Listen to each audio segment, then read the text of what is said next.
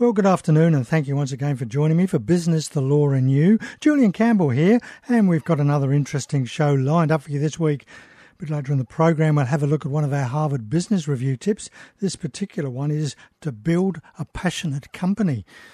We're also going to be looking at the ins and outs of a business name and the legalities involved with that.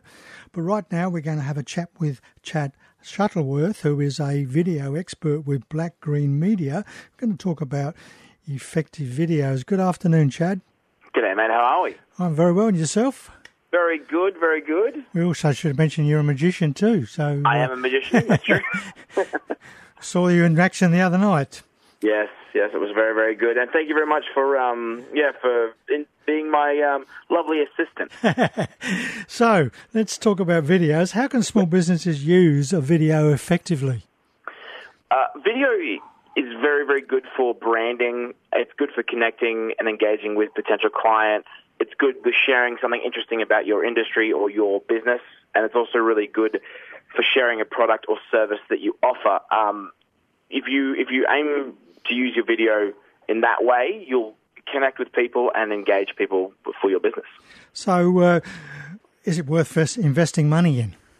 I think the biggest part of uh, marketing, especially digital marketing these days, is obviously visual. So, video is a massive part of your marketing. Uh, if you use it to coincide with other parts of your marketing, it will be it'll work so effectively for you. And really, when we talk about small business, we should be really thinking about you know, splitting our time up half of working on the business and in the business, and 50% on working on potential leads and clients. So 50% of our time, in, in, in, from what we've seen, um, you should be spending that on your marketing, and, and part of that should be video. So, um, obviously, there's a couple of ways of producing a video, yourself or, or with a, a video company. What yep. would, would a business owner look for in a video company? So, what you want to do is you want to make sure that they've done this before. Uh, you want to look at their work and you want to look at their portfolio, make sure that they suit what you're visually looking for in a video company. Um, you also they also need to know that uh, about your industry, but more so about your culture. So they need to be not just um, looking at your business, but they need to be sort of spending a, a bit of time with you and your staff and what you do uh, in order for them to get the culture that you're trying to put across in your video, which make it more effective. Um, you also you want to see their social media presence. It's okay if they have good videos and stuff, but if they're not also working on their own business, then they're not really going to be able to help you work on your business is a big thing. And and so the last thing I think would be um, see if they offer other features like social media integration. Um, if they understand that side of stuff, then they're going to be better for your business and you're going to get the most out of your video company. So I suppose the other side is doing it ourselves. How could business owners do some of the video content themselves? We are, everyone has a smartphone in their pocket, or almost all of us. Um, those cameras, uh, the actual sensor inside uh, an iPhone or a Samsung or whatever, they are almost as good as as good, if not better, than some of the actual cameras that are out there that are being used by video companies. So you have an iPhone in your hand, you can make a video. My suggestion would just be buy a mic you can plug into the actual uh, iPhone or, or the Android so that you can be heard and it's clear and crisp because a lot of people, all they really look on when they, they look at a video is that it's crisp, clean, the sound's good, you go look good, and also make sure that your face is lit um, you need to make sure that you're, you have no shadows in your face that people are talking. Or if you're doing something, say a product, um, you want to make sure that it's well lit, that you can see things, that the shadows aren't too dark, and you're not losing anything. And also, another way of doing the video content and doing it for yourself is make sure you have something compelling to say or something to, that's compelling to show. So if you have a product that you're very proud of, that you know that people will love the look of, take video of that. That's a big thing. Um, uh, but you have everything you need in your pocket right now to make video content. So do that right now. That's my suggestion. And I suppose one of the dangers are if you do it yourself, you haven't yep. necessarily got the professional experience, so you don't see what's going on in the background and, and those sorts of things. Yes. So definitely have someone, uh, have more than one one person with you at all times.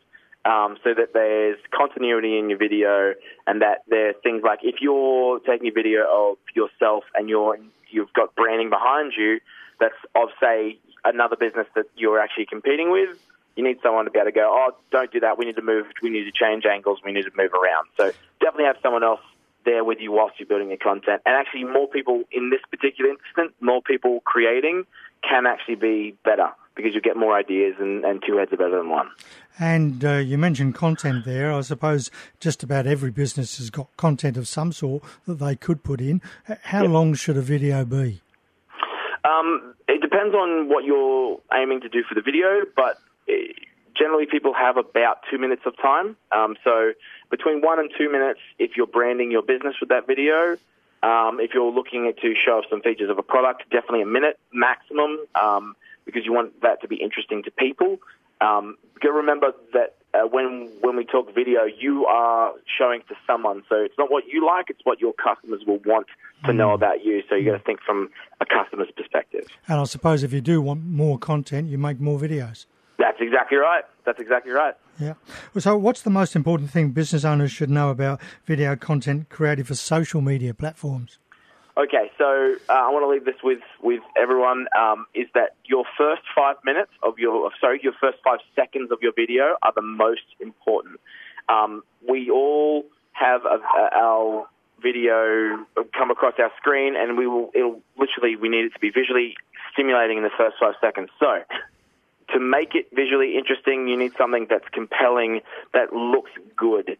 Um, the biggest thing that we talk about, uh, movie trailers and stuff mm, like that, mm. they they show the most interesting part in the first five seconds. That grabs you in, and you watch the rest. Let's aim to do our videos like that. Most of the video trailers, or you, sorry, I should say movie trailers, yep. you've seen all the exciting bits in the in the video in the trailer anyway. Yeah, exactly, exactly. So sometimes, yeah, but if they they definitely capture the first five seconds uh, to capture your eye and get you to click. Yeah, great. Well, thanks very much for your time, Chad. We'll have Thank a chat with you much. again another time. Thank you very much. See you guys. Thank you. Bye bye. Chad Shuttleworth there with uh, some interesting tips for videos. Uh, uh, obviously becoming more and more important, uh, both on your website. Uh, it's important remembering that uh, that Google owns YouTube, and that's where uh, it's important to uh, have your your YouTube your videos hosted, and of course, uh, um, particularly uh, Facebook are saying that they're going to put more and more and more preference to video usage. So uh, we make sure that we have some videos. You're listening to Business, the Law and You on 2NURFM. Normally we would have uh, Christina on now, but uh, she told me last night that she was over in Spain, so we missed again. She's not with us today. But what I thought I'd have a look at is your business name. And the reason I thought I'd have a look at that is I'm still finding out there in the marketplace a lot of people are still unclear about business name registration. And it's important for us to understand the law with that. If you are using a name that is other than your own um, legal name or adding anything to your name, you must register it and you must register it with ASIC. Now, uh, that's a legal requirement, and just because you've registered the name doesn't mean to say you own the name or give you legal rights to use it. What it's doing is you're registering it to let the customers know who is behind the name. And an example I had recently, uh, I was looking at uh, uh, buying a business for someone, and we were looking at the business, and they were established quite an important uh, relationship to their business name. And when I checked it, I found that the business name had not even been registered. So, first of all, it is the law that we must register a business name and register it with ASIC. But it really doesn't stop there because, as I said, if you registered a business name, it does not mean you own it.